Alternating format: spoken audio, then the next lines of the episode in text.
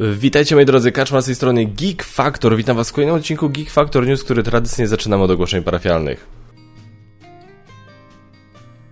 E, no witam was, słuchajcie, nagrywam wieczorem dzisiaj wyjątkowo, czwartek wieczór, a nie piątek rano i od razu się czuję trochę tak, e, no, bo, bo sytuacja jest u nas taka, że mieszkamy na parterze, e, niestety mamy żaluzję ciągle jedną rozwaloną i to jest tak, że jak rano bym nagrywał, to nie byłoby problemu, bo generalnie mało osób chodzi po patio na naszym osiedlu, a że jest wieczór, to sobie rodziny spacerują, jest światło na statywie, jest kamera, jest gościu, który gada do mikrofonu, więc naturalnie zawsze dużo osób to przyciąga uwagę, dużej ilości osób i dużej liczby osób i w tym momencie e, e, lubią spoglądać, co tu się dzieje. No ale nic, może powinienem, nie wiem, wysić jakąś, jakiś baner, że tu się nagrywa Geek Factor, słuchajcie, to jest to, co tu się tutaj dzieje. Dobrze, słuchajcie, ogłoszenia parafialne zaczynamy od e, tego, co się dzieje na wspieraczce w tym momencie. Na wspieraczkach e, najważniejsza rzecz e, polska, znaczy najważniejsza, taka dla mnie najciekawsza, to jest ciągle gra Ether wydawnictwa Smart Flamingo, autorstwa Radosława Ignatowa. Mamy już uzbierane, słuchajcie, 189%. Cel wynosił 10 tysięcy, jest uzbierane 18 920 zł. Jest 24 dni jeszcze do końca kampanii termin dostawy na październik. E, no ja wiem, no generalnie Ether w tym momencie wyskakuje z lodówki, nie? To jest, to jest to samo wydawnictwo, co zrobiło Plaging, więc jakby no nie ma się co dziwić. Plaging wyskakiwał z lodówki, Ether wyskakuje z lodówki. E, jestem ciekawy, co tam jeszcze im wyskoczy z lodówki. Dużo rzeczy może wyskoczyć z lodówki, ale no trzeba przyznać, że Ether jest teraz wszędzie. Jak wchodzę na grupy na Facebooka, to wyświetla mi się posty z Etherem i z grupy gry planszowej i tak dalej, i tak dalej.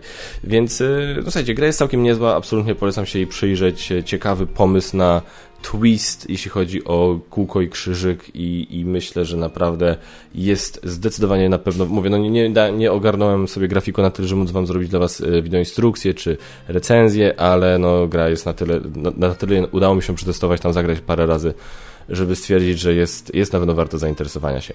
Więc polecam wam y, przyjrzenie się kampanii gry Ether. E, kolejna rzecz, którą, o której chciałem Wam powiedzieć, to oczywiście, co dostałem do recenzji. No i myślę, że może ktoś już tam coś, coś widzi, z tych, którzy oglądają. Mam za sobą wielgachne pudło do Ark Nowa. E, Ark Nowa e, gra od portalu, którą jeden z najbardziej wyczekiwanych tytułów, myślę, tego roku. Jest to E, euro o budowaniu zoo, e, porównywane często do terraformacji Marsa, ze względu na to, że mamy dużą liczbę kart, które zdobywamy, zagrywamy i tam się właśnie ze sobą kombują, łączą, mają jakieś swoje zdolności itd., tak itd. Tak w moim odczuciu, które bardzo niedługo już poznacie, to porównanie nie do końca jest dobre. Y, nie, nie, te, są, oczywiście jest troszkę podobieństw. Można powiedzieć, że to jest z podobnej rodziny, z wiesz, jest, trochę podob, jest troszkę podobna do Terraformacji Marsa e, i myślę, że jakiś tam e, e, prawdopodobieństwo, że jak się na przykład Terraformacja komuś spodobała, to Arknowa też się powinna spodobać. Jakoś to można łączyć, ale to nie jest moim zdaniem tak, że to jedna zastępuje drugą, że to jest killer Terraformacji Marsa. Absolutnie nie. E, zresztą, grę dostałem dosłownie w tym tygodniu do, do recenzji recenzji, a recenzja się pojawi najpóźniej, w ten weekend nie, bo w ten weekend zrobię filmik, gdzie ogłaszam 30 kg. E, natomiast w e, przyszłym, w przyszły weekend od razu zrobię dla Was recenzję, wideoinstrukcję, ponieważ ja już mam tę recenzję nagraną, ponieważ ja już mam tę grę ograną, bo Panda ma egzemplarz angielski, więc myśmy sobie w to już trochę pograli. E, Panda w to jeszcze w ogóle grał wcześniej ze swoimi znajomymi, więc jakby pomiędzy mną a Pandą mam już naprawdę sporo partyjek w tę grę rozpykano, dlatego od razu już recenzja. No, najlepsze jest to, że nagrywaliśmy recenzję w dzień jak przyszedł polski egzemplarz. E, więc jest na recenzji polski egzemplarz, ale tam w środku jeszcze nic nawet nie jest wypchane, nie? wypchnięte że z wyprasek, więc będzie recenzja bardzo, bardzo niedługo. Oczywiście bez zmian z wideo, z wideo instrukcją. Um, więc to jest, y, to jest tak, może się być, może być troszkę rozbite w czasie, w sensie, że na przykład za tydzień w niedzielę będzie recenzja, wideoinstrukcja będzie trochę później, bo to mówię, u mnie z tym z grafikiem jest trochę ciężko teraz, ale, ale to, ale będzie się na pewno do polskiej premiery wideoinstrukcja będzie, a premiera jest przewidziana na 18 sierpnia, z tego co pamiętam. No dobrze, z ogłoszeń parafialnych wspomniałem, 30 kg startuje w tym w ten weekend. W ten weekend, słuchajcie, już startuję 30 kg. Nie robię jeszcze zajawki na Facebooka niestety, bo y, muszę jeszcze dograć ostatniego partnera. Już mam z dziewięciu partnerów, których zawsze mam, mam już ośmiu. Y, będzie Galacta, słuchajcie, będzie Portal. Y, Galacta przekaże grę Alone na przykład do wygrania, więc będzie ten. Jest uproszczony o wiele system logowania się, żeby móc zagłosować, więc nie trzeba robić żadnych cudów żadnym mailem, e, więc już mamy to tam przetestowane. E, mamy dograne kto będzie, kogo nie będzie. Nie mogę jeszcze, powiem tak, będzie Panda, to mogę wam powiedzieć. Wy jesteście, ci, którzy oglądają Geek Factor News, zasługujecie na jakiś ekskluzyw. Będzie Panda, nie będzie Radka i Magota, niestety. E, z bardzo prostej przyczyny zarówno Magot, jak i Radek nie mieli za dużo okazji w ciągu tego roku, od, ostatniego 30, od ostatnich 30 kg nie grali zbyt wiele gier. E, I to jest niestety, więc w związku z tym ich lista by się praktycznie nie zmieniła, a jakby się pojawiły jakieś nowe gry, czy to na mojej liście, czy to na Pandy liście, czy to na liście e, waszej, czyli widzów, to większość komentarzy od Radka i od Magota właśnie byłaby, no nie grałem, bo nie kojarzę i tak dalej, i tak dalej. Więc jakby no stwierdziliśmy łącznie, że, że po prostu może, że, że fajnie, że wtedy wystąpili, było nam do zarąbiście i, i, i super. E, no ale skoro mówię, no nie mieli w tym roku akurat, tak się złożyło, że nie mieli czasu za dużo nowych tytułów poznać, to może po prostu właśnie lepiej, e, e, lepiej w tym roku spróbować czegoś innego, więc będzie Panda, i będzie ktoś jeszcze, ale to ogłoszę dopiero. Ale to już, to już zostawię dla e, w niedzielę, kiedy to ogłoszę e, właśnie kto, e, z kim będę nagrywał. Plan jest taki, że 1 września będziemy to nagrywać. Cały sierpień będzie, trwała, będzie trwał plebiscyt. 1 sierpnia to nagrywamy i potem przez od drugiego weekendu września w przód będzie publikowany kolejny odcinek. To by było na tyle, jeśli chodzi o 30 kg. A teraz przechodzimy, słuchajcie, do tematu odcinka. Temat odcinka. Dzisiaj w temacie odcinka poruszę coś, co jakby wiele osób e, e, już się mnie gdzieś tam trochę pytało. E, ktoś nawet zasugerował wprost, że to mogłoby się nadawać na temat odcinka. I tak chciałem od początku już trochę o tym powiedzieć, ale chciałem się troszkę na, na zasadzie. Ja lubię tak na zasadzie ze spokojem. Nie lubię robić czegoś takiego, co może nawet zauważyliście, że y, staram się nie komentować spraw tak od razu na, na gorąco bo to jest tak, że zawsze pierwsze wrażenia mogą być mylne.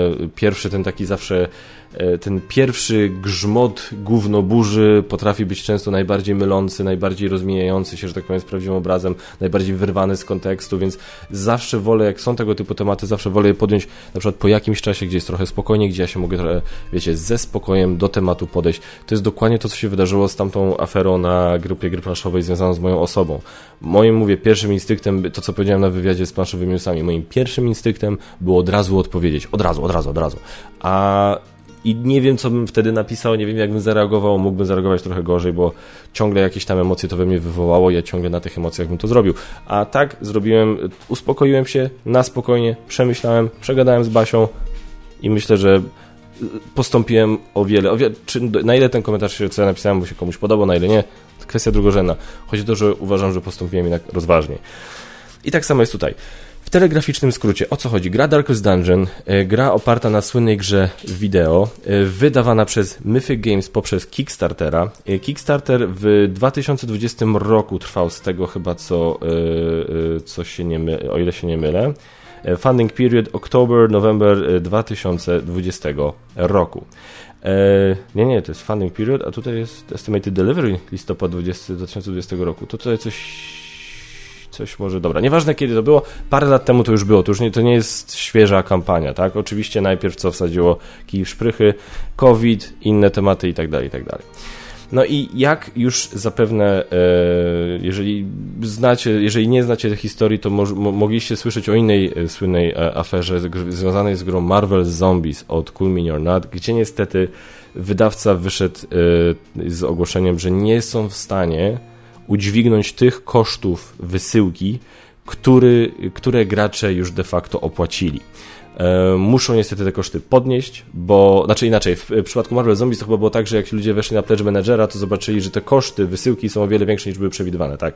A w przypadku Darkest Dungeon okazał się, i, i tam była dosyć konkretna afera, że nagle te koszty wzrosły, te były przewidywane koszty, jak zawsze są na Kickstarterze i przeważnie no, Powiem tak, w tych Kickstarterach, które ja wspierałem, te przewidywane koszty były zawsze bardzo zbliżone do tych ostatecznych kosztów, kosztów wysyłki mówię, tak? E, w przypadku Marvel Zombies te ostateczne się okazały dużo wyższe od tych przewidywanych, no więc siłą rzeczy była spora afera. No, Koniec końców to jest Simon, więc wiadomo, że ludzie będą krzyczeć i ten, ale no koniec końców tam chyba te, y, ludzie to powpłacali i teraz ta gra gdzieś, gdzieś tam pomału się zbliża do końca y, produkcji, z tego co wiem. Darkest Dungeon natomiast sytuacja była trochę bardziej skomplikowana. I teraz wygląda to tak, że Darkest Dungeon opublikowało update um, w, już wam mówię, 20 lipca 2022 roku i napisali bardzo długą wiadomość na temat tego, co się dzieje z kosztami transportu z ich strony, tak? Z czego to wynika? Mamy tutaj bardzo długi, y, bardzo, znaczy nie aż tak długi, ale bardzo tak moim zdaniem, w, mojo, w moim odczuciu rzeczowo opisane, co się stało. Macie podane kwoty, o ile to wszystko wzrosło i ile niestety oni są w tym momencie zmuszeni dopłacić do tego biznesu, żeby tę grę graczom dostarczyć. E, I powiem tak, oczywiście, zawsze jest opcja, że te rzeczy, które oni tutaj piszą, to jest bzdura, tak, wiadomo. Nie wchodźmy w te rejony, bo to, bo to jakby, no tutaj ani tego nie potwierdzimy, ani tego nie, ani temu nie zaprzeczymy. E, więc załóżmy, tak, załóżmy na potrzeby tego całego omówienia, że to, co napisali, to jest prawda, tak, to jest szczera prawda. I uważam, że naprawdę, jak to się mówi po angielsku, credit where credit is due, tutaj absolutnie chwalę, że, że otwarcie o tym wszystkim powiedzieli, włącznie z podaniem kwot. To jest jakby, uważam, spoko. No i podali kwoty i tak dalej, i tak dalej. No i niestety właśnie napisali, nawet mało tego, wydawca gry wideo stwierdził, że, po, że poniesie część kosztów, tak? No ale oni tam poniosą, e, według tego co tutaj napisali, 100 tysięcy dolarów. E, Red Hook w ogóle nie miałem wcześniej statystyczności z ich grami. Mythic Games musi wypłacić 775 tysięcy dolarów i to ciągle nie pokryje wszystkich kosztów dodatkowych y, związanych z transportem i pozostałe koszty są przerzucane teraz na gracze. I teraz wygląda to tak, że w zależności od tego, jaki macie pledge, ale już nie z jakiego kraju jesteście, y, w zależności od tego, co tam sobie za, zamówiliście w tym, na tym Kickstarterze, no to tyle będzie wynosił, e, wynosiła ta dopłata. E, no i na przykład dopłata do takiego zupełnie podstawowego pledge'a 18 do core set, tak, do, do zestawu podstawowego 18 dolarów, tak. E, wchodzimy teraz sobie na stronkę NBP. Obecny kurs dolara na stronie NBP to jest e, 4,7 dolara, tak? Czyli 18 dolarów. Kalkulator. 18 razy. Oczywiście to nigdy nie jest po kursie NBP. Wiem, bo pamiętam ile mi ściąga z konta to jest jakieś 85 zł, tak? Dodatkowo nagle trzeba zapłacić. Przy grze, która kosztuje tyle, a nie indziej w zestawie podstawowym, może to nie jest wcale taki dramat. Ale zestaw ten największy, tak zwany Ancestral Pledge, 69 dolarów. 60 yy, 69 dolarów razy 4, ile mówiłem? 5 czy 7? Eee 7. 324 zł. A mówię, a to nigdy nie jest po kursie NBP, nie? To jest zawsze wyższe. To jest zawsze inny kurs, to jest, wy, wychodzi wyżej niż po, by wyszło po kursie NBP. Eee, więc dosyć sporo.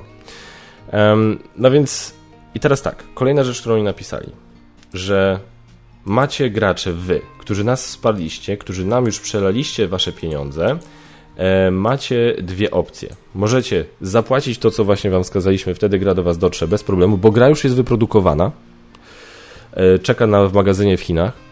Możecie zapłacić to, w zależności od tego, jaki macie pledge, dopłacacie, gra do Was wtedy leci, albo czekacie. E, krótko mówiąc, nie dali opcji zwrotu pieniędzy. No i teraz tak, załatwmy, załatwmy temat y, pieniędzy tutaj, tak? Osobiście uważam, że tak, no ten, za ten największy pledge to jest sporo kasy. Czyli na przykład, jeżeli pledge, yy, pledge yy, główny kosztował, ten największy, ten Ancestral Pledge kosztował 330 dolarów, tak? 330 dolarów, a teraz i teraz ta dopłata 69 dolarów. No więc y, to jest y, powiedzmy ile, czy chcę powiedzieć, y, ale tak na szybko matematyka, wiecie, może być z tym różnie. No to jest niecałe, nie, to, to jest niecałe jedna, niecała jedna piąta kwoty e, tego, tego zestawu, tak? Ta, ta, ta, ta, ta dopłata, bo oczywiście ja mówię tutaj o tym, jaką, jaką widzę, jakie widzę stawki za pledge, nie mówię o tym, ile wy już zapłaciliście w pledge managerze za, za wysyłkę i ta kwota też pewnie tam nie by, mała nie była. No więc może to nie jest, nie wiadomo ile, tak? Jeżeli ktoś wydaje 300 ileś tam dolarów na grę, no to potem zapłaci 70 dolarów. Może jest to koszt, który taka osoba jest w stanie udźwignąć, tak? Tak samo z zestawem podstawowym. Zestaw podstawowy kosztuje w... Yy, kosztował podstawowy zestaw na Kickstarterze, kosztował 100 dolarów, tak? 100 dolarów teraz by trzeba dopłacić dodatkowe 18 dolarów, żeby to dojechało. Czy to jest jakaś olbrzymia kwota, czy to jakoś olbrzymie, no jeżeli kogoś stać na płacenie 100 dolarów, na zamrażanie 100 dolarów, tak, na grę na Kickstarterze, to może ten 18 dolarów też takiej osoby nie zabije, nie, nie, nie, nie, nie, że tak powiem, nie zaboli, nie wiadomo jak bardzo. No więc myślę, że finansowo to nie wygląda aż tak tragicznie, zwłaszcza jak patrzymy po tych podstawowych pleżach, nie patrzymy po tym głównym, no jak się patrzy na ten główny pleż, to to wygląda źle, nie powiem, że nie. E, natomiast jak czytałem, jak rozmawiałem, to widzę, że tutaj ludzie nie mają problemu z kasą. To nie jest jakby nawet problem z kasą. To jest problem z tym, co oni de facto w tym momencie zrobili. Bo w moj, jak ja to interpretuję, to jest takie trochę zrobienie z tej gry zakładnika. To, że nie dali wam opcji e, zwrotu, to jest dla mnie. No to jest dla mnie bardzo nie w porządku, bo to in, I to też świadczy o tym, że ta firma naprawdę nie jest chyba w najlepszej kondycji. Nie wiem, są tam jakieś plotki. No, kanał, e, którego nie, za którym nie przepadam, No Pan Included, gdzieś tam jakieś właśnie e, plotki na Twitterze roz, rozsiewał, że słyszałem, że to jest niepotwierdzone, to są tylko plotki, ale słyszałem, że tam są jakieś problemy w Mythic Games. Ja tam nic takiego nie słyszałem, nie wiem, nie chcę spekulować, tak? Nie, nie świadczy to oczywiście najlepiej, że firma, e, o kondycji firmy, że ona w ogóle nie daje oferty zwrotu i mówi albo zapłacicie tę dostawę, albo nie dostaniecie gry. Czyli te pieniądze, jeżeli nie zapłacicie teraz za tę dostawę, to te pieniądze być może najprawdopodobniej przepadną. Jeżeli firma coś takiego robi, no to albo jest sterowana przez totalnych idiotów, w co nie do końca chcę wierzyć, albo jest naprawdę w ciężkiej sytuacji, czyli jest naprawdę zdesperowana, żeby wykonywać aż taki ruch i taki szantaż, powiedzmy to, ekonomiczny szantaż zastosować, tak? To już jest, to, no to jesteśmy na granicy w tym momencie. Więc i z jednej strony, ok, fajnie, że oni to wytłumaczyli, pokazali konkretnie, z czego to wynika, co się stało i tak dalej, i tak dalej, ale jedna rzecz mnie też zaczęła zastanawiać, że to nie, że te, te koszty, okej, okay, wiadomo było, to, to się zaczęło dziać niedawno, od konkretnie wybuchu wojny, wybuchu wojny w Ukrainie, zaczęło się, zaczęły się właśnie dziać te problemy z transportem, zaczęły te wszystkie ceny iść w górę i tak dalej, i tak dalej, i tak dalej. Okej, okay, ale to nie jest tak, że to się wydarzyło aż tak nagle, że oni nie widzieli tego przed rozpoczęciem produkcji. To jest dziwne, że ta gra już jest wyprodukowana, rozumiecie? To jest trochę na zasadzie, bo nam się wydaje, tak jak widzimy, kiedy się kończy Kickstarter, albo kiedy gra zostaje ogłoszona, do momentu, kiedy ta gra do nas dociera, nam się wydaje, że ta produkcja trwa nie wiadomo ile, tak? A to tak do końca nie jest. Sama fizy sama produkcja, tak? Ten moment, kiedy gry są produkowane, jadą na maszynie, drukowane są i tak dalej, i tak dalej, to to nie trwa aż tak długo. Wszystko dookoła tego, czekanie w kolejce w fabryce trwa, yy, transport trwa, akceptacja trwa, coś tam trwa. Sam ten motyw produkowania fizycznie gry nie jest aż taki długi. Nie chcę mówić ile, bo tam w zależności od tego, jaka to gra, oczywiście to te okresy są różne, ale to nie jest wcale aż tak długo. Więc oni musieli, chyba że mówię znowu, są sterowane przez ludzi, są, są sterowani przez ludzi o przeciętnej inteligencji albo poniżej przeciętnej musieli gdzieś tam widzieć, że ok, z tym transportem będzie źle i te koszty to my tego nie dźwigniemy, będzie trzeba poprosić ludzi, żeby się dorzucili. No więc dziwi mnie, że oni w tym momencie stwierdzili, dobra, pauza, wstrzymujemy produkcję, żeby dać ludziom na przykład właśnie opcję zrezygnowania nie płaćmy za... Rozumiecie, od, od, dziwnie, dziwne jest, że czegoś, że to się jakoś nie udało. Może to jest obwarowane jakimś tam, nie wiem, e, jakąś umową, którą mają podpisaną z fabryką. Nie jestem w stanie tego tutaj powiedzieć, tak? Z czego to może wynikać. Jest to po prostu dla mnie trochę dziwne. No i teraz kolejna rzecz, która tutaj też mnie martwi, która też sprawia, że zabieg, który koniec końców, bo ja wiem, tam ktoś nawet napisał, że są ludzie, którzy ich bronią. Ja, ja rozumiem, ja też, ja też bym nie wieszał tak psów całkowicie, bo prawda jest taka, że cała masa firm i to nie tylko w branży gier planszowych, cała masa firm znalazła się w bardzo nieciekawej sytuacji teraz. I każdy kombinuje trochę jak może. I, i każdy trochę improwizuje, więc jakby ja jestem w stanie zrozumieć, że no, będą, się, będą podejmowane różne decyzje w różnych firm, firmach, nie tylko w tej branży, które nie do końca może będą przemyślane, nie do końca będą trafione, będą trochę ryzykowne, mniej, bardziej i tak dalej. Ja mówię, ja to mogę trochę zrozumieć, tak? Ale koniec końców uważam, że to jest to jest bardzo nie, e, niefajna sytuacja, bardzo kiepska sytuacja. Między innymi też dlatego, że oni tutaj napisano tak, macie dwie opcje. Pay your contribution, dostajecie, fajnie. Czyli zapłaćcie, dostaniecie. You prefer to wait, in which case your games will be stored in our factory and will be added to containers as payments are made. Czyli wolicie poczekać i w takim, w takim wypadku wasze gry będą czekały w fabryce i będą dodane do kontenerów jak płatności będą wykonane. Teraz, czyje płatności? E, wasze płatności? Czy może płatności jakieś inne, aż się sytuacja uspokoi? Nie wiemy, na, nie napisali tak de facto na co. To, że nie, napisa, napisz, napi, to, że nie napiszą, ile będziecie musieli czekać, no to wiadomo. Ale nie napisali, na co tak de facto czekacie na aż się sytuacja uspokoi i Mythic będzie w stanie u, u, udźwignąć ten ciężar i zapłacić faktycznie za to, na, na te płatności? Na kolejnego Kickstartera, który zapłaci za te... I, ale to wtedy co? To wtedy jakby się po, pojawiła jakaś gotówka, ceny by spadły i Mythic będzie w stanie za to zapłacić, no to jak to będzie wyglądało wobec tych, którzy zapłacą ten contribution dodatkowy teraz? No, jest to cholernie krzywa sytuacja, no. Mówię, nie chcę kompletnie, całkowicie wieszać psów na myfiku, bo pff, mówię, no jest to ciężka sytuacja, ale uważam, że to zachowanie no to, to, to jest bardzo zły precedens i nie wiem, jak to się, nie wiem, jak to się skończy tak naprawdę, tak? Nie wiem, nie mam liczb, e, ile graczy się zdecydowało e, zapłacić. Podejrzewam, że większość zdecydowała się zapłacić, no. Podejrzewam, że większość zdecydowała się zapłacić, bo no bo właśnie tak, no bo co mają robić? No, mają czekać, na co mają czekać? Mają iść do sądu z nimi, no, no co, co, mają robić, tak? Co, jak, jakie mamy opcje, tak? No to jest właśnie trochę, też, taka, też trochę takie słabe na zasadzie, bo można by powiedzieć, że ktoś tutaj korzysta z tego. No więc jest to słabe. Jest to słaba, jest to słaba sytuacja. I współczuję, szczerze współczuję. Ja bym na przykład, gdybym ja miał teraz dostał to, no to co prawda znając mnie, ja bym nie wspierał Ancestral Pledge. Ja bym pewnie poszedł, ja bym pewnie musiał, tak jak patrzę, co tam było, no to ja bym pewnie musiał tak zapłacić, jak znam siebie, pewnie musiał zapłacić te 26 dolarów, czyli no trochę powyżej 100 zł, około 130, pewnie by wyszło około 150 zł ostatecznie. No bym strasznie psioczył, ale też bym pewnie zapłacił, no. Też bym zapłacił. Gdyby to było właśnie na zasadzie, że już zapłaciłem za wysyłkę, za wszystko i teraz znowu dostaję zapłać jeszcze 150 albo gry nie dostaniesz, bym się wkurzył, bym napisał im, co o nich myślę, ale pewnie bym zapłacił.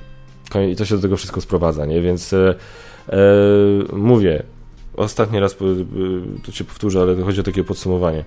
E, nie e, rozumiem, że są w ciężkiej sytuacji. Rozumiem, że improwizują i, i szukają rozwiązań. Doceniam e, otwartość, z jaką napisali o tym, z czego to wszystko wynika, z czym to się wiąże. Ale koniec końców zrobili po prostu z waszych gier zakładników i, zmusza, i stawiają was w bardzo nieciekawej i nieeleganckiej sytuacji. I obstawia, obawiam się, ja bym się na ich miejscu obawiał, że w tym momencie stracą olbrzymią ilość zaufania, którymi byli, obda którym byli obdarzeni wcześniej. I to się z kolei może odbić na ich biznesie w przyszłości. E, ostatnia taka informacja, ja niestety nie oglądałem, nie udało mi się obejrzeć w pełni, oczywiście mój pies uwielbia chodzić po domu wtedy, kiedy nagrywam. E, nie udało mi się obejrzeć całego streamu Asi on, z On Table z Kamilem z Lucrum Games, ale e, rozmawiałem z Kamilem na temat tego, e, żeby się upewnić właśnie jak to wpływa na polską e, e, edycję tej gry. Na razie to wygląda tak, że być może, że to tu, po polskiej stronie to jakby nie jest nic związane, nie ma tutaj problemów z tym tematem, Y, temat jest z kursem dolara. Jeżeli, jeżeli dolar pójdzie w górę jeszcze, e, to wtedy cena, która jest obecnie w przedsprzedaży na stronie Lucrum, e, też może trochę pójść w górę. Nie jakoś bardzo dużo, ale troszkę może pójść w górę. I, i w tym momencie, e, jeżeli dolar natomiast, natomiast się zatrzyma na tym poziomie, albo Hiszpania to już w ogóle, to, to więcej podwyżek ceny polskiej edycji w polskiej przedsprzedaży na stronie Lucrum Games nie będzie. E, to jest ta informacja, którą mamy teraz. mało tego, jeżeli ktoś już zapłacił bodajże 480 zł chyba, czy teraz jest, nie, teraz jest 500, było chyba 480, jeżeli ktoś już zapłacił 480 zł za polską edycję, nie będzie musiał nic więcej dopłacać. E, więc jakby mówię, no jest, zawsze, jest ryzyko, że ta cena jeszcze podskoczy, więc jeżeli jeszcze się zastanawiacie i chcielibyście nabyć polską edycję Darkest Dungeon, zapraszam Was do sklepu, link dam poniżej, sklep Lucrum Games przez sprzedaż polskiej edycji Darkest Dungeon. Produkcja jest zaplanowana w tym momencie na pierwszy kwartał 2023 roku i o ile tam się nic złego w Mythic nie wydarzy, no to to pewnie do tego dojdzie, no ale to też trudno przewidzieć, tak? To jest tak cholernie nieprzewidywalny klimat, E, gospodarczy, gospodarczy, wydawniczy, że trudno tutaj cokolwiek wyrokować. Na chwilę obecną tak to wygląda. E, podobno kontakt z Mythic Games jest teraz lepszy, e, więc, więc jest światło w tym tunelu, tak? Jest światło w tym tunelu. A to, że tym tunelem jest ściek, to już jakby co innego, nie? Więc e, mówię, no ja osobiście sam się zastanawiam, czy, czy nie, e, nie wesprzeć polskiego wydawnictwa i nie kupić właśnie w przedsprzedaży w Polsce Darkest Dungeon, bo jestem ciekawy tej gry. Piszcie mi, co wy sądzicie. Czy, ma, czy wy wspieraliście, czy zdecydowaliście się dopłacić? Co wy, jeżeli, jeżeli wspieraliście, jeżeli dostaliście info, że musicie dopłacić, piszcie, co sądzicie o byciu postawionym w takiej sytuacji. Jestem bardzo, chciałbym posłuchać właśnie opinii, opinii osób, z, wiecie, z, z linii frontu, że tak powiem, nie na ten temat. E, więc e, to była moja opinia, jestem ciekawy tradycyjnie z wasze, e, waszej opinii. A teraz, słuchajcie, przechodzimy do newsów filmowo-telewizyjnych. I dzisiaj też w sumie jeden temat. Nie stwierdziłem, że nie będę, bo tego tutaj w tym temacie jest też dużo do omówienia, ja nie chcę się rozdrabniać potem na kolejne.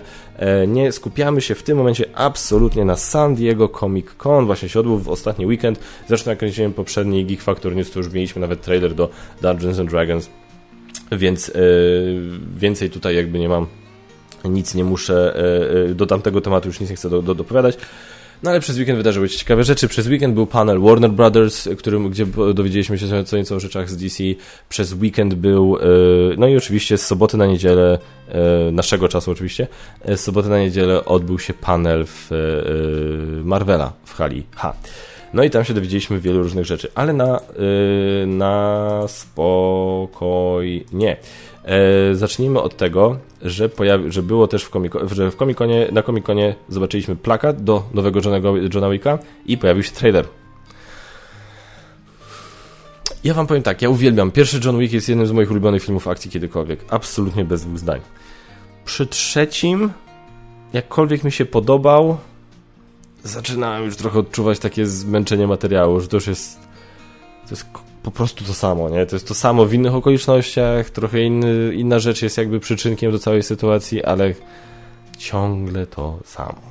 Więc obejrzę Johna Wicka 4. Każdą z części obejrzałem w kinie, obejrzę też tą w kinie i to będzie na pewno lepsza czwarta część, jeśli chodzi o filmografię Keanu Reevesa, niż ta inna czwarta część, w której kiedyś zagrał, ale no mówię, obawiam się, że, to będzie, że będę naprawdę już taka, tak, taki, taka fatigue się w, w, wkradnie po prostu, że Ech, no dobra, no już po raz kolejny to samo.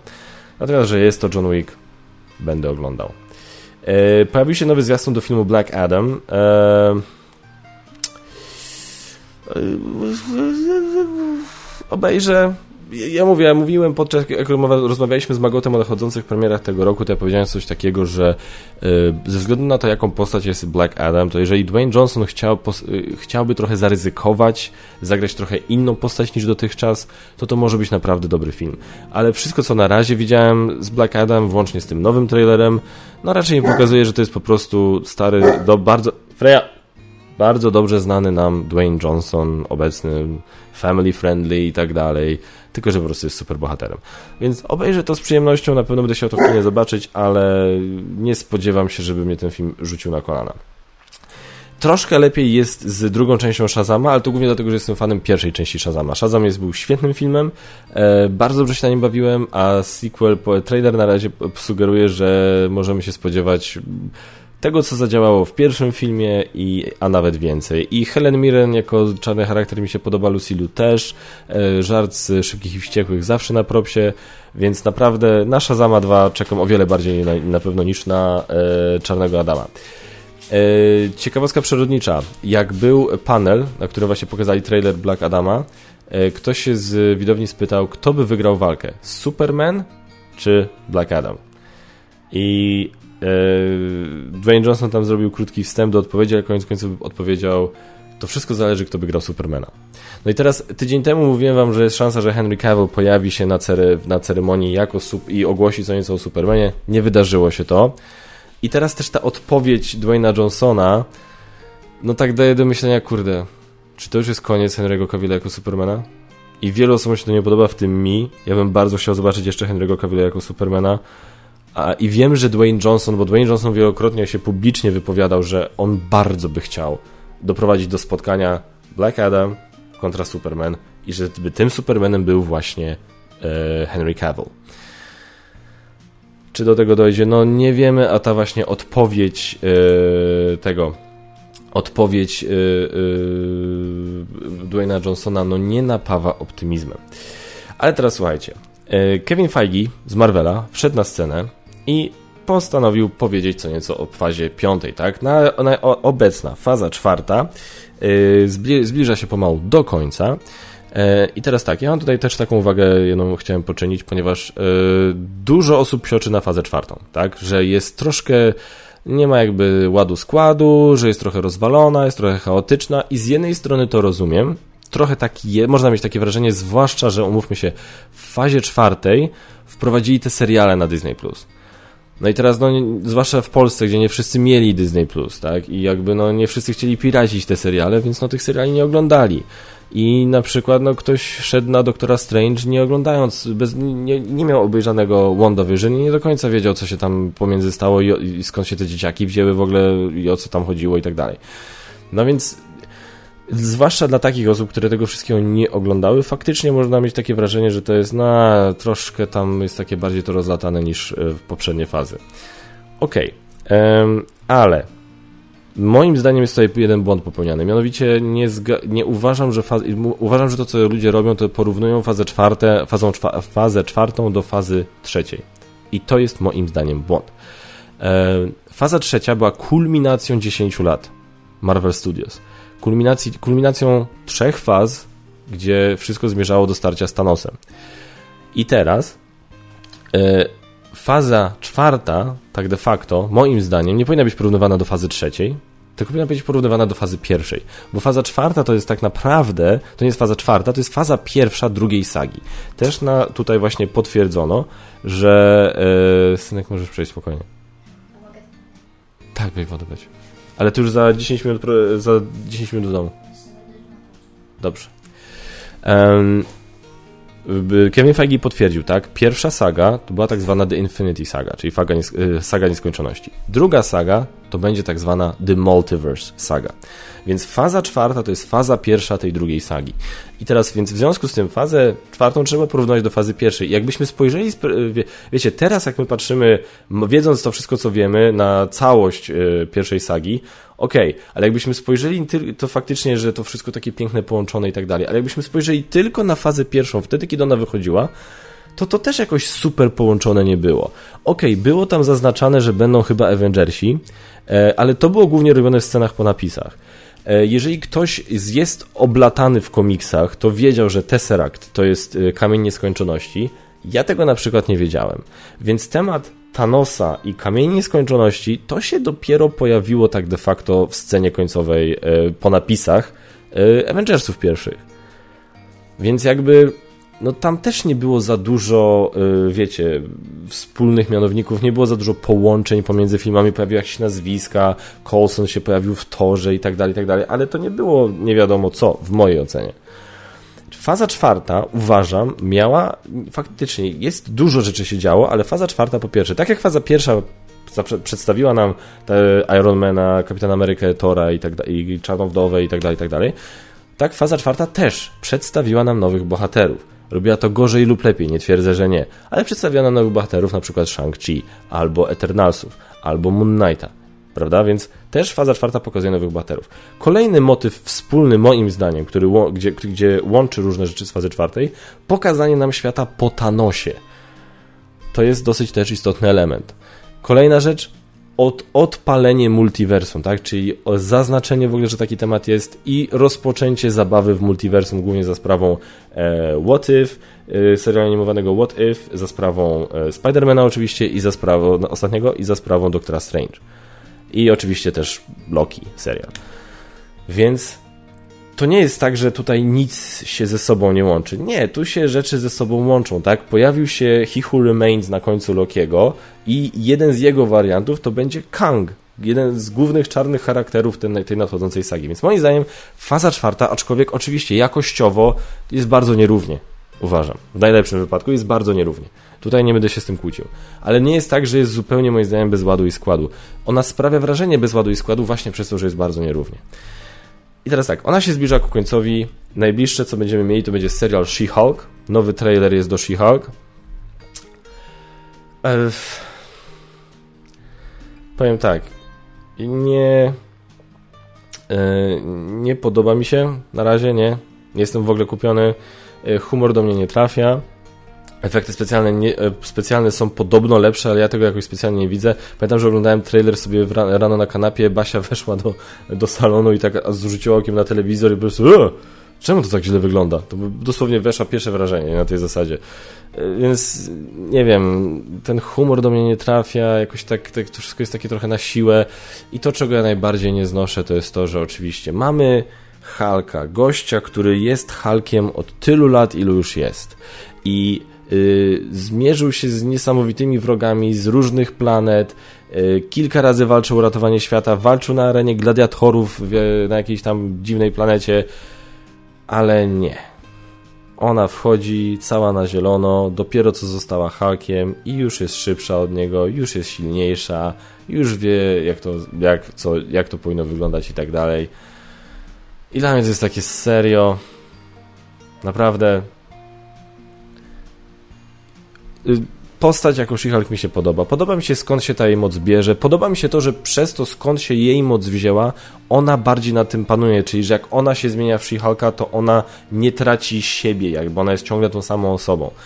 To mi się podoba i moim zdaniem to już wystarczy, żeby uczynić ją wyjątkową w, na tle tego Hulka, którego już znamy.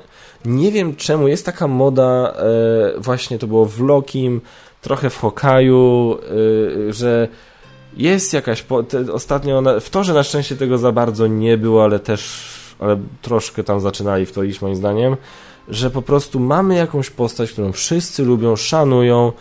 E, w Czarnej Wdowie też to przecież było z siostrą Czarnej Wdowy, że mamy postać, którą wszyscy lubią, szanują, ale nagle pojawia się nowa postać, która dopiero zaczyna robić to, co tamta postać robiła przez większość życia na przykład, ale ta nowa postać już jest lepsza, już jest, albo nawet na tym samym poziomie dopiero, a dopiero co zaczęła i już po prostu to jest tak jakby nam na siłę wpajane, że o tej postaci już zapomnijcie, teraz macie lubić tę postać.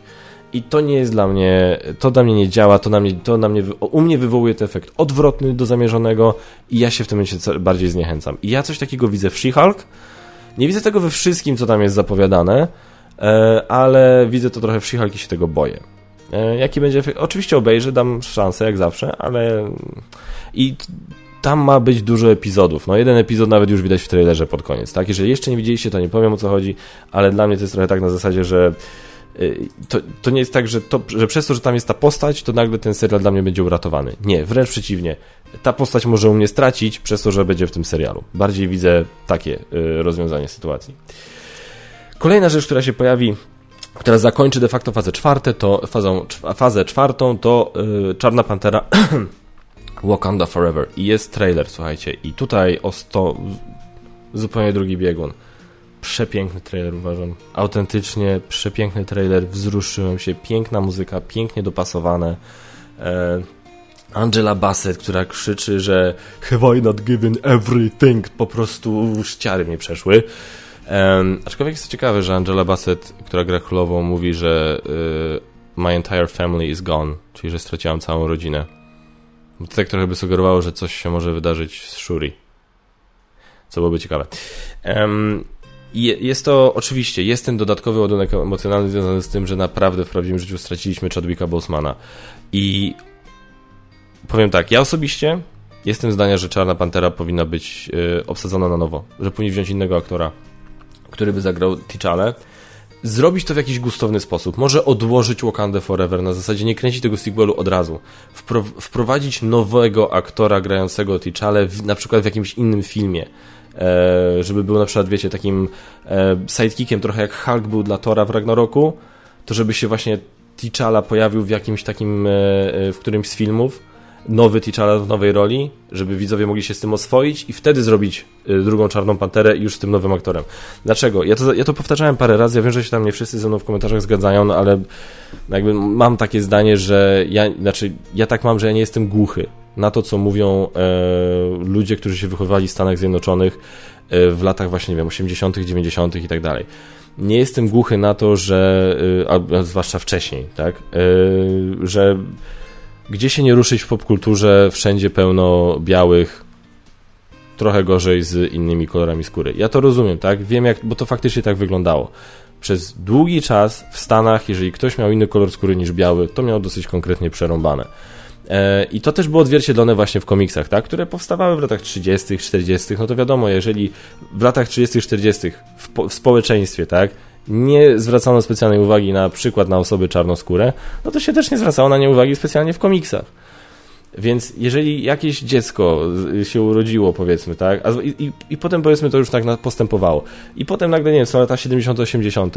I, i wiecie, i nagle jakiś czarny chłopak sobie, wiecie, żyje sobie w Stanach, wszystko fajnie, i patrzy jego koledzy sobie, wiecie, tak jak wszyscy koledzy, interesuje się komiksami, lubi te postacie, lubi Kapitana Amerykę, lubi Batmana, ale tak patrzy, kurde, no wszyscy no jakbym się miał przebrać za jednego z nich na Halloween, to bym trochę nie wyglądał do końca tak jak ten. I, i wiecie, gdzie są dla mnie postacie? No i więc dlatego jak zaczęli wprowadzać takie postacie jak Blade, jak Czarna Pantera, to ja rozumiem, że to coś znaczy jak ja czytam komentarze, że to, y, że pierwszy superbohater, że, że pierwszy czarnoskóry superbohater coś oznacza dla czarnoskórej społeczności, e, zwłaszcza wśród młodzieży w Stanach Zjednoczonych, ja to kupuję w 100%, ok? Nie mam problemu, żeby, że nie, co wy gadacie, nikt tak nie myśli, nikt tak nie patrzy. Nie, tak, okej. Okay. Jeżeli oni tak mówią, to ja wierzę, że tak jest. E, I w związku z tym, że, że ta postać coś znaczy, to uważam, że ta postać powinna zostać w uniwersum. Uważam, że ta postać powinna zostać. Olbrzymia strata, bo jakkolwiek film Czarna Pantera nie podobał mi się za bardzo, to uważam, że Chadwick Boseman był genialny w tej roli. Jako, on mi się w tym filmie bardzo podobał i on mi się podobał w Avengersach i w Kapitanie Ameryka. On był świetny. To jest olbrzymia strata, uważam, dla MCU, że Chadwick Boseman zmarł. I tak, i uważam, że to trzeba zrobić ze smakiem, z honorem, ze szacunkiem, ale myślę, że koniec końców powinni byli tę postać y, obsadzić na nowo. Nie wiemy, kto będzie nową Czarną Panterą. Y, Czarna Pantera pojawia się w trailerze pod koniec i teraz tak, no, najprawd najprawdopodobniejsze kandydatury są dwie. Mbaku albo Shuri. No i jak patrzymy na tę sylwetkę, te łydki, to tak Mbaku to raczej nie jest. Bo Winston Duke, który gra Mbaku jest dosyć sporym chłopem więc to prędzej będzie Shuri. Są jakieś tam głoski, jakieś, jakieś plotki, żeby powrócił Michael B. Jordan jako Killmonger i że to on będzie Czarną Panterą, ale to byłaby, to byłaby dla mnie bzdura kompletna. Okej, okay, ja kumam, że w, zarówno Czarna Pantera pierwsza, jak i Moon Knight zaznaczyli, że jest coś takiego jak zaświaty. Mało tego, zaznaczyli, że można z zaświatów wrócić teoretycznie, więc teoretycznie mógłby Killmonger wrócić do żywych i zostać Czarną Panterą, to jednak no jeżeli oni już śmiercili Tyczale też w tym świecie, w, w świecie Czarnej Pantery i nagle by Killmonger miał wrócić do życia, to pierwsza reakcja jest taka, ale to, to poczekaj, to my wolimy, żeby Tyczala wrócił do życia, a nie ty. Jak to mamy zrobić? Nie? I to, to, to byłoby takie trochę moim zdaniem w złym guście. I to byłoby niesmaczne jak dla mnie. Więc moim zdaniem nie, sorry, Killmonger nie. Jakkolwiek uwielbiam Michaela B. Jordana, jest świetny. Szkoda, że go w sumie wzięli do jednej roli czarnego charakteru i prawdopodobnie go już nie zobaczymy. Eee, ale tą, ale, ale obstawiam, że to jednak będzie albo Shuri, albo Mbaku. No i w tym momencie, jak mówię, jak widzimy tę sylwetkę na końcu trailera, to to raczej będzie Shuri. I teraz tak, ja wiem, że jakieś zabawki Lego podobno zaspoilowały. Ja nie czytałem tego artykułu, więc ja nie wiem, ale podobno został pokazany jakiś, zademonstrowany jakiś e, zestaw Lego, który zaspoilował, kto konkretnie będzie nową Czarną Panterą, więc e, e, jak was to interesuje, wygooglujcie sobie, mnie to nie obchodzi, dlatego tego nie wyszukiwałem. No ale dobra, słuchajcie, lecimy dalej. Przejdźmy teraz szybko przez fazę piątą, która rozpocznie się od trzeciej części Antmana, w której właśnie zostanie wprowadzony e, Kang the Conqueror w tej roli Jonathan Majors. pokazali trailer na Comic-Conie. Ten trailer nie jest dostępny niestety jeszcze w sieci. Myślę, że w miarę niedługo będzie, bo to w końcu luty ma być premiera. No głosy są takie, że to wygląda nieźle. Troszkę jest tam jakiś taki kontrowersyjny podobno wybór, że sława Antmanowi poszła do głowy, ale nie wiem. No, jest to ciekawe, że, że bardzo konkretnego wroga dla całego, dla wszystkich Avengersów wprowadzają w, w Antmanie trzecim, nie powiem, że nie, ale okej. Okay. Potem będzie serial Secret Invasion o inwazji królów z yy, królów, z, królów, Scrolls yy, z Samuelem L. Jacksonem yy, w roli i Benem Mendelsonem w roli głównej. E, potem mamy e, w maju e, trzecią część Guardians of the Galaxy. Też puścili trailer, też go nie ma jeszcze w sieci. James Gunn powiedział wprost, że go nie będzie na razie w sieci, bo jeszcze nie jest gotowy. I co jest ciekawe tutaj, to jest to, że podobno byli, była obsada mocno wzruszona. Wiemy też, że tego składu, który jest teraz właśnie Guardiansów, już nie zobaczymy, że to jest ostatni film dla tego składu Guardiansów. No i wszyscy wiedzą, z czym to się wiąże, no prawdopodobnie nie wszyscy Guardiansi przeżyją do końca filmu. Eee, no zobaczymy, no to jest jeden z bardziej wyczekiwanych filmów przyszłego roku, to na pewno. Potem mamy serial Echo o tej głuchoniemej postaci z y, Hawkeye, Maya Lopez. Y, w tym serialu ma się też pojawić Daredevil, ma się pojawić Jessica Jones, ma się pojawić Kingpin i to zobaczymy, to już kręcą, to będzie w latem przyszłego roku, można zobaczyć na Disney+. Tak samo latem będzie można zobaczyć drugi sezon Lokiego, który też już kręcą. Drugi sezon Lokiego podejrzewam też troszkę będzie, e, trochę więcej nas doedukuje w temacie multiversum. Potem w lipcu mamy The Marvels, czyli drugą część Captain Marvel, gdzie będzie Brie Larson jako Carol Danvers. E, będzie, nie pamiętam jak się aktorka nazywa, Monica Rambeau, którą widzieliśmy w WandaVision. Ponownie, jak ktoś nie widział WandaVision, to pójdzie na The Marvels, e, o co chodzi. I będzie Kamala Khan z Miss Marvel. Widziałem Miss Marvel, mm, był ok, ale bardzo nastoletni. Taki bardzo nastoletni, więc ja tam troszkę wierciłem się, przewrac przewracałem oczami i tak dalej. Był dobrze zrobiony nawet i ta aktorka, która gra Kamele Khan, Ilmen Velani zdaje się, jest na naprawdę fajna, naprawdę charyzmatyczna osoba i, i widać, bo jak na debiut, to był w ogóle jej debiut, dała z siebie naprawdę dużo, ale sam serial był dla mnie taki. Uwaga, mamy oficjalną datę premiery filmu Blade, listopad 2023. E, już w październiku, z tego co mówił Kevin Feige, zaczynają to kręcić. Spora część już obsady tam jest ogłoszona. Mahershala Ali w roli głównej.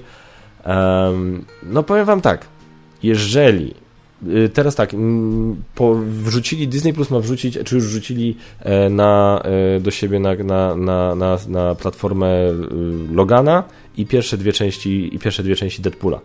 Czyli już oswajają nas z twórczością takiej największej kategorii wiekowej, czyli R-rated, gdzie jest brutalnie dużo krwi i tak dalej. Więc mam nadzieję, że Blade'a nie zrobią tej PG-13. Po tym, jak genialnie Blade'a e, zagrał e, Wesley Snipes, po tym, jak genialne były pierwsze dwie części Blade'a, e, trzecie nie możemy nie, możemy nie komentować, byłoby to cholernie cholernie dziwne i uważam również w złym guście zrobić teraz taką ugrzecznioną Disneyową wersję Blade'a. To jest taka postać, gdzie sorry, albo robimy to, albo lecimy po bandzie, albo po prostu odzostawmy temat, nie? To jest, to jest, to jest jedna rzecz, której się tutaj martwię. Jeżeli pójdą po bandzie, super, bo Mahershala Ali jest świetnym aktorem. I potem mamy jesienią serial na Disney Plus Ironheart. E, Riri Williams jako, e, teraz tak, no w komiksach ona właśnie się uczyła od Tony'ego Starka i e, stworzyła swoją zbroję, no i była takim jakby, no nie, że Iron Manem, była Iron Heartem, tak? Tutaj ona będzie w Czarnej Panterze, pojawi, widać ją nawet w trailerze do Czarnej, do Wakanda Forever, widać było jak wykuwa tam to swoje serducho, zobaczymy jak to wyjdzie. E, tam są głosy, już są obawy na kanale Critical Drinker, który oglądam, już są obawy, że to będzie po raz kolejny właśnie ten zabieg, że o Jezu, będzie teraz, że o ile zakład, że, będzie że spędzi większość serialu marudząc na to, jaki to Tony Stark był tak naprawdę beznadziejny i tak naprawdę to ona zasługuje na to, żeby być Iron Manem. Nie wiem, nie panikuję, nie oceniam zawczasu. O, oczywiście jest ryzyko, że tak będzie, oczywiście, że wtedy powiem, że to jest do dupy zabieg. Na razie nie, nie wiem, żeby tak miało być, a, a sama postać wydaje się na tyle ciekawa, że z przyjemnością usiądę mówię. Serial, na który tak średnio czekam e, zimą, to jest Agatha Coven of Chaos, czyli ta Agatha Harkness, którą poznaliśmy w serialu WandaVision, doczeka się swojego serialu. E, jeżeli ten serial, jeżeli w serialu się pojawi Wanda, Scarlet Witch, grana przez Elizabeth Olsen, to ok, ale powiem wam tak, ok, ta Agata była fajna w tym serialu WandaVision, była spoko, ale nie na tyle, żebym ja chciał oglądać serial o niej. Zupełnie nie ten poziom. Ona, to, to, była, to była dobra drugoplanowa postać w tym serialu. I fajnie, że zrobiła to, co zrobiła dla postaci Scarlet Witch. Ale nic więcej o niej nie muszę wiedzieć i nie chcę wiedzieć. Następnie wiosną 2024 roku serial 18 odcinków 18 odcinków Daredevil Born Again. I to jest, słuchajcie, tutaj ja tak naprawdę mogę się zdrowo. Ja myślę, że tutaj są po drodze różne rzeczy, które mogą mnie wkurzyć, ale sporo z tych rzeczy będę w stanie wybaczyć. Jeżeli oni mi Daredevila spieprzą po tak genialnym trzecim sezonie, jaki Daredevil miał na Netflixie, uff, to ja wtedy absolutnie, ja kuźwa anuluję, czy ja wtedy będę jeszcze miał ten roczny deal? No, nie, to już nie będzie, nie wiem tego rocznego dealu. Wiosna 2024, ja będę miał prawie 40 lat. ja serio anuluję subskrypcję Disney+. Plus. Autentycznie. Ja przestanę oglądać filmy Marvela. Od, od czapy sobie obejrzę Avengersów następnych. Nie, no te, te, tej postaci, oni, oni jak Boga kocham. I najlepsze jest to, że oni, że teoretycznie Daredevila można by ugrzecznić, w sensie Blade'a trudno ugrzecznić patrząc na to, co on robi w komiksach, tak? E, Pani Shera trudno było ugrzecznić patrząc na to, co on robi w komiksach. Daredevila mimo wszystko, jakby się chciało, można troszkę ugrzecznić, żeby zachować tam pewne... Więc y, mam nadzieję, że jednak tego nie zrobią. Okej, okay, troszkę jak zejdą z tonu, tak wiecie, tak troszkę, ale to jest bardzo wąski, bardzo mało przestrzeni im daje do manewru. To jest, to jest tyle, kurde. Więcej niech mi tego nie dotykają. E, bo, bo to jest Daredevil. To był, to był, naj, to był najlepszy serial, który ja widziałem e, o superbohaterach. Z tych wszystkich tam Netflixowych był bezapelacyjnie naj, najlepszy, a trzeci sezon był wprost genialny. I jeżeli oni mi to schrzanią, więc zobaczymy. Zobaczymy, jak będzie. Ja tutaj staram się. No. E, następnie, maj e, 2024, Captain America New World Order. Mamy reżysera, którego nie znam, którego nie widziałem, co on zrobił. E, scenarzystą będzie ten sam scenarzysta, co zrobił serial Falcon and Winter Soldier. Serial Falcon and Winter Soldier był fajny. Na końcu się zrobił strasznie moralizatorski. Strasznie. I ta jego przemowa You gotta do better. Ale jak? Ja nie znoszę tego. Jak ja widzę, to, są, to jest jedno z tych hasełek, którymi na e, Twitterze ludzie lubią się obrzucać. Do better. Ale co mam zrobić? Do better. Bądź lepszy. Ale co? Co się stało? Nieważne co, nie wchodźmy w szczegóły. Miałem bez kitu taką rozmowę, nie? Miałem autentycznie rozmowę, gdzie ktoś zarzucił e, bardzo e, niegodziwe zachowanie na w polskiej, na polskiej scenie planszówkowej. O, zagraniczny projektant, tak, y, y, autor gier planszowych coś takiego powiedział. Więc ja mówię, kurde, no jestem obeznany z tym, co się dzieje mniej więcej na konwentach na przykład. Jeżdżę, znam organizatorów często, znam ludzi, którzy biorą udział w targach, znam e, ludzi, którzy przychodzą na targi jako klienci, jako gracze, co się działo i tam e, jakby nic takiego nie dotarło, więc proszę cię, po, po, powiedz mi, bo może, może, może jestem ślepy, może powinienem otworzyć oczy, nie wiem, może powinienem, wiecie, a więc powiedz mi, co takiego zaobserwowałeś, co twoim zdaniem było właśnie takie niegodziwe. Odpowiedź, nie chcę mówić konkretów, bo nie chcę, żeby rozmawianie o szczegółach odwróciło naszą uwagę od ogólnego problemu. Do better. Mówię, no zarąbiście nie wiem, nie wiem, to jest jakaś taka dziwna mentalność, gdzie yy, ja się to tak de facto dopiero niedawno nauczyłem, że nie możemy oczekiwać u ludzi poprawy w zachowaniu, jeżeli nie będziemy dawali im konkretnych informacji zwrotnych w oparciu o w reakcji na konkretne zachowania. Tak? To w ten sposób człowiek, e, oczywiście zahaczając o rozmowy, o jakieś poważniejsze problemy, większe aspekty, bla, bla, bla, bla, ale to widzimy coś konkretnie, co się dzieje, nazywamy to, mówimy to i rozmawiamy o tym i tak dalej. Ogólne takie rzucanie hasełek jest z dupy. Dla mnie. Dlatego też właśnie ten monolog Kapitana Ameryki, e, jakkolwiek lubię sama Wilsona jako postać, uwielbiam, Anthony Mackie uwielbiam i bardzo się cieszyłem w sumie, bardzo się cieszyłem, że Kapitan Ameryka mu przekazał tarczę.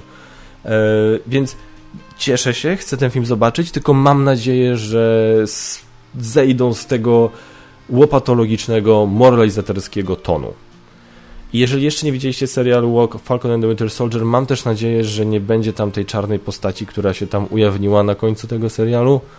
Pewna pani, która przez dwa lata udało jej się zrobić, tak stworzyć jakąś taką siatkę dziwną, międzynarodową. Słuchajcie, całość zakończy się, piąta faza zakończy się w lipcu 2024 roku filmem Thunderbolts. Niewiele więcej wiemy.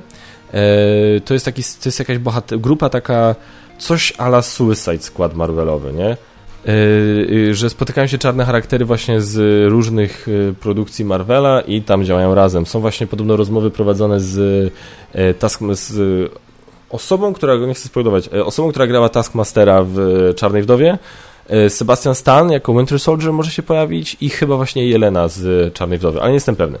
Więc yy, tutaj takie pogłoski chodzą. Tutaj jeszcze nie ma oficjalnej ogłoszonej obsady ani z tych rzeczy, natomiast jest potwierdzone, że ten film będzie. I ten film zamknie fazę piątą. I myśleliśmy wszyscy, że to na, będzie na tyle. Po czym ogłoszono, Kevin Feige stwierdził, nie, powiem wam więcej. Będzie faza szósta. Faza szósta zwieńczy coś, co się nazywa The Multiverse Saga. I teraz w fazie szóstej będą, jest dużo pustych przestrzeni, nie widzimy co tam będzie, jest dużo rzeczy, natomiast fazę, fazę szóstą odpalą e, w listopadzie 2024 roku fantastyczna czwórka. Kto będzie w obsadzie, tego nie wiemy. Podejrzewam, że obsadę Fantastycznej Czwórki możemy poznać w, w, we wrześniu na D23 Expo. E, tam podejrzewam poznamy obsadę Fantastycznej Czwórki. E, I teraz tak, wszyscy wiemy, kogo byśmy chcieli w tej roli zobaczyć, zwłaszcza w roli Rida Richardsa. Ostatnio poszły głosy, dwie takie opinie słyszałem. Po pierwsze, że Kevin Feige dał tego gościa w, w jednym takim czymś specjalnie po to, żeby dać fanom coś, żeby się uciszyli, ale tak naprawdę nie ma planów, żeby tego aktora obsadzić w tej roli. Um, e, to jest jedna rzecz, którą słyszałem. Druga rzecz, którą słyszałem, to jest to, że planują podobno pójść w 20-30 latków. Co by sugerowało, że ten aktor może nie być, że to może nie być ten aktor. Ale Potem Kevin Feige wprost na wywiadzie powiedział, że chyba już nie będą robić origin story. Nie będą pokazywać, jak Fantastyczna Czwórka została Fantastyczną Czwórką. I w tym momencie ja myślę, że to bym pozwoliło temu aktorowi to zostać. Y, że, że ten aktor mógłby być Reedem Richardsem. Ja mam swoją wymarzoną obsadę Fantastycznej Czwórki. Nie będę jej w tym momencie mówił, ale ja bardzo bardzo bym chciał, żeby to byli ci ludzie, co myślę, bo ja wierzę, że Fantastyczną Czwórkę można zrobić dobrze. I wierzę, że Kevin Feige nie, zrobił, nie zabierałby się za to, jeżeli nie miałby, zrobić, nie miałby zamiaru zrobić czegoś fantastycznego. Zobaczymy. No i oprócz tego ogłosili dwa filmy o Avengersach w jednym roku, w 2025 roku. W maju Avengers The Kang Dynasty, dynastia Kangów, Kanga i Avengers Secret Wars. E, Secret Wars, e, Kang Dynasty, no to mamy tego Kanga. Kim był Kang, e, którego zobaczymy w Ant-Man i Quantum Mania? Kang był człowiekiem, który podróżował w czasie i zdobywał przeszłość, wykorzystując swoją wiedzę i, i z przyszłości, tak? I w ten sposób stał się dosyć potężny. Właśnie Conqueror zaczął pod, pod, pod, pod podbijać miejsca, czasy tak naprawdę przeszłe. Sorry za gwałtowne cięcie, ale niechcący zaspoilowałem coś z jednego serialu z Disney Plusa. Już dla mnie to jest takie oczywiste, już o tym mówią w wielu miejscach, ale stwierdziłem, dobra, może nie wszyscy widzieli, to jeszcze się wycofam. E, no więc tak, walka z Kangiem i z wariantami Kangów to jest ewidentnie coś, co prawdopodobnie będzie tematem Avengers The Kang Dynasty, a Avengers Secret Wars to jest nawiązanie do, do wątków w komiksach, kiedy właśnie przez to, że multiversum zostało odpalone i różne rzeczy, yy, wszechświaty zaczęły się na siebie nachodzić, doszło do tak zwanych incursions, o których też już wspomniano w Doktorze Strange ostatnim. No i w ty, wyniku tych incursions zaczęły różne światy ze sobą walczyć i różne warianty tych samych bohaterów walczyć ze sobą. Kapitan Ameryka z Kapitanem Ameryką, Thor z Torem i tak dalej, i tak dalej. Więc wszystko zmierza ewidentnie w tym kierunku, tak? Mamy multiversum, widzieliśmy różne postacie, różne warianty tej samej postaci w różnych, w różnych uniwersach. Widzieliśmy, że te, te postacie nie zawsze się ze sobą mogą dogadać. Widzieliśmy opcje, gdzie te postacie wyglądają tak samo, widzieliśmy opcje, gdzie te postacie wyglądają różnie, ten, ta sama postać tu wygląda tak, a tu wygląda zupełnie inaczej. Nie wiemy, co się wydarzy. Na razie ogłoszono reżysera filmu The Kang Dynasty, Avengers The Kang Dynasty. Nie powiedziano, czy będzie też reżyserował Secret Wars, e, ale ale na pewno wyreżyseruje Kang Dynasty. One są parę miesięcy od siebie oddalone, więc byłoby dziwne, gdyby ktoś inny miał to reżyserować, ale może mają na to jakiś swój, słuchajcie, pomysł. King Dynasty. Co to jest? Jak się ten reżyser nazywa? To jest reżyser filmu.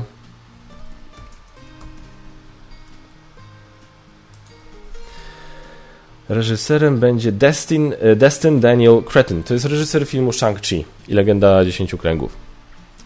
I ja się już martwię. Shang-Chi był dobrym filmem, ale nie był absolutnie nawet w nie był moim zdaniem na tyle. To, to naprawdę, te filmy Avengersów, to naprawdę się za to powinien wziąć ktoś, kto ma to coś. Teraz nie mówię, że ten reżyser tego nie ma, może mnie zaskoczyć. Myślę, że zanim dojdzie do Avengersów, będzie jeszcze druga część Shang-Chi, więc pewnie wtedy się przekonamy, może. Natomiast pierwsza część była dla mnie w porządku ale było trochę za dużo tego CGI, było trochę za dużo chodzenia na skróty, jeśli chodzi o scenariusz. E, sytuację dla mnie w Shang-Chi tak naprawdę relatowali aktorzy, głównie Simu Liu. I, i, I dlatego na ten film czekam. Sceny walki były, sceny walki były dobrze zrobione, więc mam nadzieję, że ben, jeżeli będzie, więc zakładam, że będzie dużo walk, scen walk w, w filmie Avengers, więc tutaj się nie martwię. Ale mówię, no nie czuję tego czegoś, co czułem, nie, nie widzę, patrząc na Shang-Chi, nie widzę tego czegoś, co widziałem oglądając Zimowego Żołnierza, gdzie po raz pierwszy mieliśmy styczność z Joe, z Joe i z Anthony Russo, tak? Nie, nie widzę tego czegoś, co wie, wiedziałem, że ma Joss Whedon, zanim zrobił, obejrzałem Avengersów. Więc dlatego mówię, trochę jestem tutaj zestresowany, ale co, co, co na koniec wyjdzie, to nie wiem. Dobra, słuchajcie, bo strasznie długo gadam, już jest godzina, to był Comic Con. Mówię, to był jed, jest jeden temat odcinka, jest Dungeon, drugi temat odcinka Comic Con. Zakładam, że jak was Comic Con w ogóle nie interesował, to yy, ten to mam nadzieję, że to przewinęliście. Mam nadzieję, że nie jest tak, że oglądaliście to wszystko i potem będziecie pisać w komentarzach, że ej, ja nie chcę słuchać o Comic-Conie. Będzie spis treści, gdzie jest co, więc, mam nadzieję, więc na spokojnie damy na spokojnie dacie radę. Jeżeli Con Was nie interesował, to pewnie tego po prostu nie oglądaliście. A jeżeli Was interesował, cieszę się, że to, to teraz podsumowałem, bo kilka rzeczy właśnie się okazało w tym tygodniu po Comic Conie, więc gdybym od razu w niedzielę na przykład coś nagrywał i reagował, y, to bym paru informacji nie miał. A tak ponownie, mogłem się trochę uspokoić, wyciszyć, przemyśleć te rzeczy na spokojnie i no mówię, no jestem optymistyczny, bo, je, bo chcę być optymistyczny, bo chcę, żeby to były dobre filmy, ale tak, widzę w czwartej fazie kilka martwiących sygnałów, w jaką stronę to zmierza, co oni będą z tym robić i mam nadzieję, że się mylę. Mam nadzieję, że się mylę. Słuchajcie, lecimy z Q&A. Q&A, moi drodzy, czyli miejsce, gdzie my możemy sobie porozmawiać. Wy zadajcie pytania w komentarzu, ja na nie odpowiadam w kolejnym odcinku. I teraz tak, lecimy, polecimy przez Q&A w miarę szybko. Nie to, że nie, to nie jest tak, że teraz wiecie, poświęciłem tyle czasu na temat filmowy, to teraz nie mam czasu na, na was i na Q&A. Nie, nie, po prostu jak patrzyłem na pytanie, to tego aż tyle nie było. Największe pytanie zadane przez Jakuba Piłata, witaj Jakub. E, Kaczmar na FB po Comic-Conie pisałeś o tym, że trailer Black Panthera jest piękny, ale chciałbym poznać twoje zdanie na temat tego, co tam się dzieje w kontekście samego Black Panther. Chadwick Boseman zmarł, no to odpowiedziałem właśnie mówiąc o Black Panther, nie, że yy, uważam, że on powinien, że jak już, ok, zdecydowali się iść w tym kierunku, żeby uśmiercić też T'Challę, yy, to uważam, że robią to naprawdę pięknie. I uważam, że robią to naprawdę dobrze. Osobiście jednak uważam, że powinni byli obsadzić no, innego aktora w tej roli. E, więc myślę, że się ten, myślę, że tutaj się po prostu ty i ja zgadzamy.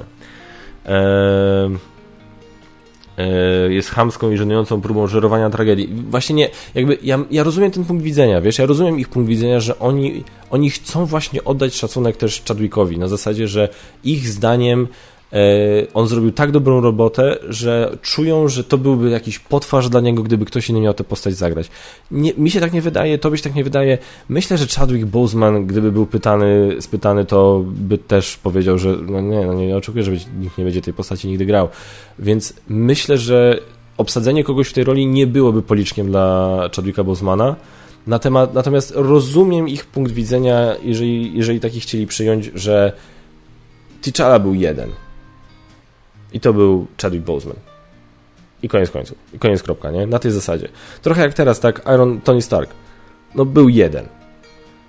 Ja osobiście uważam, że na przykład w tym Secret Wars, gdzie się różne warianty mogą spotkać, jeżeli nie będą w stanie ogarnąć Roberta Downey'a Jr., to nie powinni e, wprowadzać tam Ironmana. Więc jakby mówię, y, jestem w stanie uwierzyć w to, że oni szczerze chcą po prostu złożyć hołd i oddać szacunek Chadwickowi. Ale dziękuję Ci bardzo, Jakubie, za ten, za, za pytanie. Hajlowski, opowiedziałem o temacie odcinka, mam nadzieję, że, w temacie odcinka, mam nadzieję, że jesteś zadowolony. E, Hrabia Sebastian, skoro prosiłeś o pytanie, które nie zostało przeczytane na planszowych newsach, to więc zadaję go tu. Czy ty wydasz Trickeriona na rynek polski?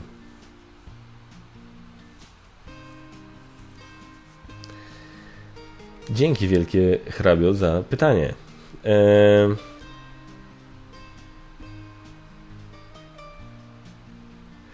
Piotr Kro Kroczyński, Q&A. Dopiero zacząłem swoją przygodę z Marvel Champions i bardzo mi się gra podoba. Na pewno jeszcze w tym roku będę chciał kupić sobie jeden z większych dodatków. Który jest według Ciebie najlepszy?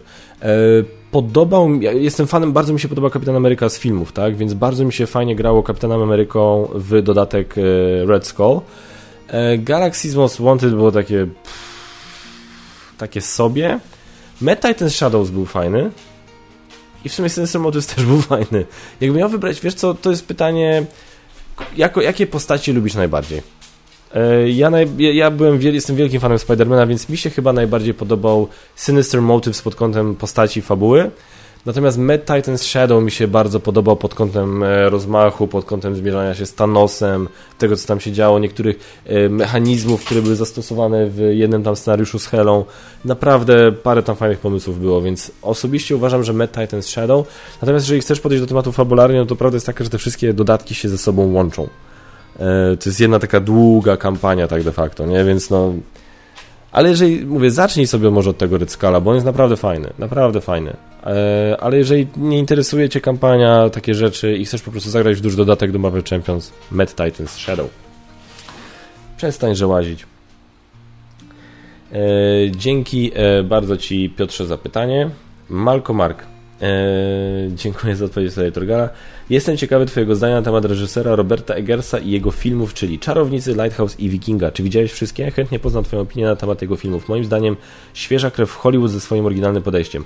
Absolutnie się zgadzam z tym, co powiedziałeś na końcu, że to jest oryginalne podejście, świeża krew. Tak. E, widziałem Czarownicy, widziałem e, Lighthouse, widziałem e, e, tego e, Wikinga. Wiking świetny. No kurde. To jest dobry film. Jest jak ja się cieszę, że mi się to udało zapać w kinie. E, doskonały, naprawdę doskonały film. To jest, on robi bardzo specyficzne filmy. I podoba mi się to, że on w taki bardzo, jakby to powiedzieć, taki bardzo brudny, przyziemny sposób podchodzi do, e, do mistycyzmu, do mitologii. E, w Wiedźmie mieliśmy mitologię słowiańską, e, w Northmanie oczywiście wikingów, w Lighthouse nie chcę mówić, bo tam to było bardziej takie zawoluowane, to było bardziej zasugerowane i bardziej tak, e, bardziej, to był bardziej podtekst niż to, co było na powierzchni, tak? W Witch mieliśmy wprost, tak? No, Baba Jaga i tak dalej, i tak dalej. W Northmanie, no mamy wikingów, mamy mitologię nordycką. E, tutaj, tam było trochę, w Lighthouse był taki dla mnie najbardziej abstrakcyjny z nich wszystkich. I powiem tak, jeśli mam być brutalnie szczery, on był, y, Lighthouse był dla mnie na tyle abstrakcyjny już, że podobał mi się i dobrze mi się to oglądało, ale nie zachwycił mnie. To, już mówię, to było trochę dla mnie za bardzo już e, e, e, abstrakcyjne. Wiedźma z kolei była dobra, klimatyczna, ale powiem szczerze, nie wzbudziła we mnie strachu. A właśnie dużo osób chwaliło ten film za to, że, nie, że on fajnie wzbudza strach w sposób nietypowy dla horrorów współczesnych. I ja to jakby, okej, okay, kumam, ale koniec końców podobało mi się, dobrze się oglądało, ale koniec końców właśnie tego strachu tam dla mnie nie było. Było dla mnie to ciekawe, byłem ciekawy, co się wydarzy, y, byłem wciągnięty, byłem w historię, obejrzałem od początku do końca, świetnie zagrany, ale koniec końców tego strachu tam dla mnie nie było, tego poczucia grozy. Natomiast Viking, wszystko to, co chciał chyba Wikingiem zrobić, do mnie trafiło na 150%. I już mam soundtrack, przy którym będę zawsze grał w Blood Rage od dzisiaj. Więc y, w Wikingu dla mnie wszystko, to jest tak jakby on, mówiąc, się chyba robi lepszy z każdym kolejnym filmem. Mówię, no Lighthouse może dla mnie był zbyt abstrakcyjny, ale widzę, że on do wielu, do wielu osób bardzo dobrze, bardzo solidnie przemówił, więc on się robi naprawdę chyba coraz lepszy z każdym filmem. Nie jest dla każdego. To na pewno nie jest twórca dla każdego. Mówię, on się tam nie cyrtoli w tańcu, on jak ktoś, jak pokazuje jakiś rytuał, czy jak, jak, jakieś właśnie zwyczaje, to to, to, to, to, to dokładnie tak jak było, tam nie ma jakiegoś upiększania Disneyowego albo dla współczesnych wrażliwości, nic z tych rzeczy. Sorry, jeżeli rzecz się dzieje w takim miejscu, to to się dzieje w tym miejscu i to miejsce tak wygląda. Ci ludzie się tak ubierali, tam było przeważnie tyle błota, tam takie rzeczy gdzieś tam, tam tak się jadło i tak dalej, i tak dalej. Wiecie, tak w tym Northmanie, jak on chodził po tych wioskach, to się tam to czuło, wiecie, ten chłód, to błoto, to wszystko no po prostu było to jest naprawdę y, y, przeżycie wręcz, bym powiedział. Northman to jest przeżycie, więc no mówię, pomimo tego, że nie każdy jego film jest dla mnie, nie każdy jego film do mnie do, do, do, dotarł, to jestem ciekawy każdego, jestem ciekawy kolejnych jego filmów i na pewno będę kolejne jego filmy oglądał. Dziękuję Ci za pytanie. Kamyk w bucie, jakie gry zabierasz na wakacje albo jakie byś wziął? E, jedziemy na wakacje 14 sierpnia, jedziemy do dom, pod domek jakiś, na domek w Bory Tucholskie i prawdopodobnie będę chyba się namawiał, żeby zabrać Brzdęk Legacy, żebyśmy dokończyli. Um, wezmę dla siebie na pewno coś solo, ale nie wiem jeszcze co. Um, może weźmiemy Posiadłość Szaleństwa znowu. tak jak na ostatni wyjazd kupimy dodatek i wezmę posiadłość szaleństwa. nie przemyślałem tego jeszcze. Wiesz, to my, to my przeważnie to decydujemy tak, gdzie mikro, makro nowe. Mikro, makro na pewno weźmiemy nowe. my to przeważnie zrobimy dzień, robimy dzień przed. Ja ten, ja może zrobię jakąś topkę na kolejny ten. Chociaż nie, no, maj, na majówkę zrobiłem, top 5 gier na majówkę. Więc e, muszę zobaczyć, co jeszcze do tamtego czasu dostanę, może coś ten. Nie wezmę Ark nowy, bo to Basia ze mną nie zagra, nie? To na pewno ale no mówię, jest mikro, makro na pewno, brzdęk Legacy będziemy chcieli dokończyć. Aha, i e, e, dostaliśmy na poprawione tam, bo niestety nam się porwały plansze z dodatku Noir do Kronik Zbrodni, a chcemy, chcielibyśmy sobie ten dodatek ograć, więc e, ten dodatek i Kroniki Zbrodni też pewnie ze sobą weźmiemy. Dzięki Ci bardzo, Kamyk Bucie, za pytanie.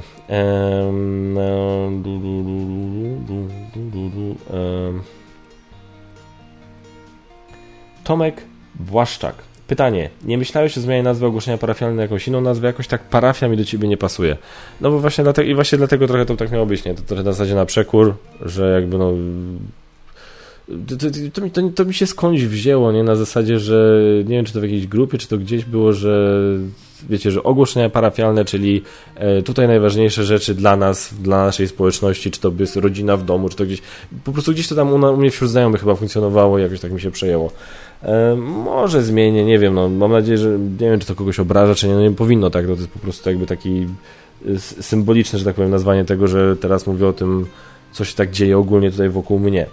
Eee, no ale zobaczę, może zmienię. Raz jakiś czas myślę o tym, żeby to zmienić, bo właśnie wiesz, żeby, żeby nie było, bo co wrażliwsi mogą mieć problem, ale to zobaczę. Eee, a ty sądzisz, że powinienem zmienić? W końcu jesteś patronem, więc wiesz, coś tam ci więcej przysługuje, nie? Żeby coś powiedzieć, zasugerować, rzuć temat na grupie, zobaczymy, co inni powiedzą. Jestem, wiecie, że, wiecie, że na konstruktywną krytykę jestem zawsze otwarty. Um,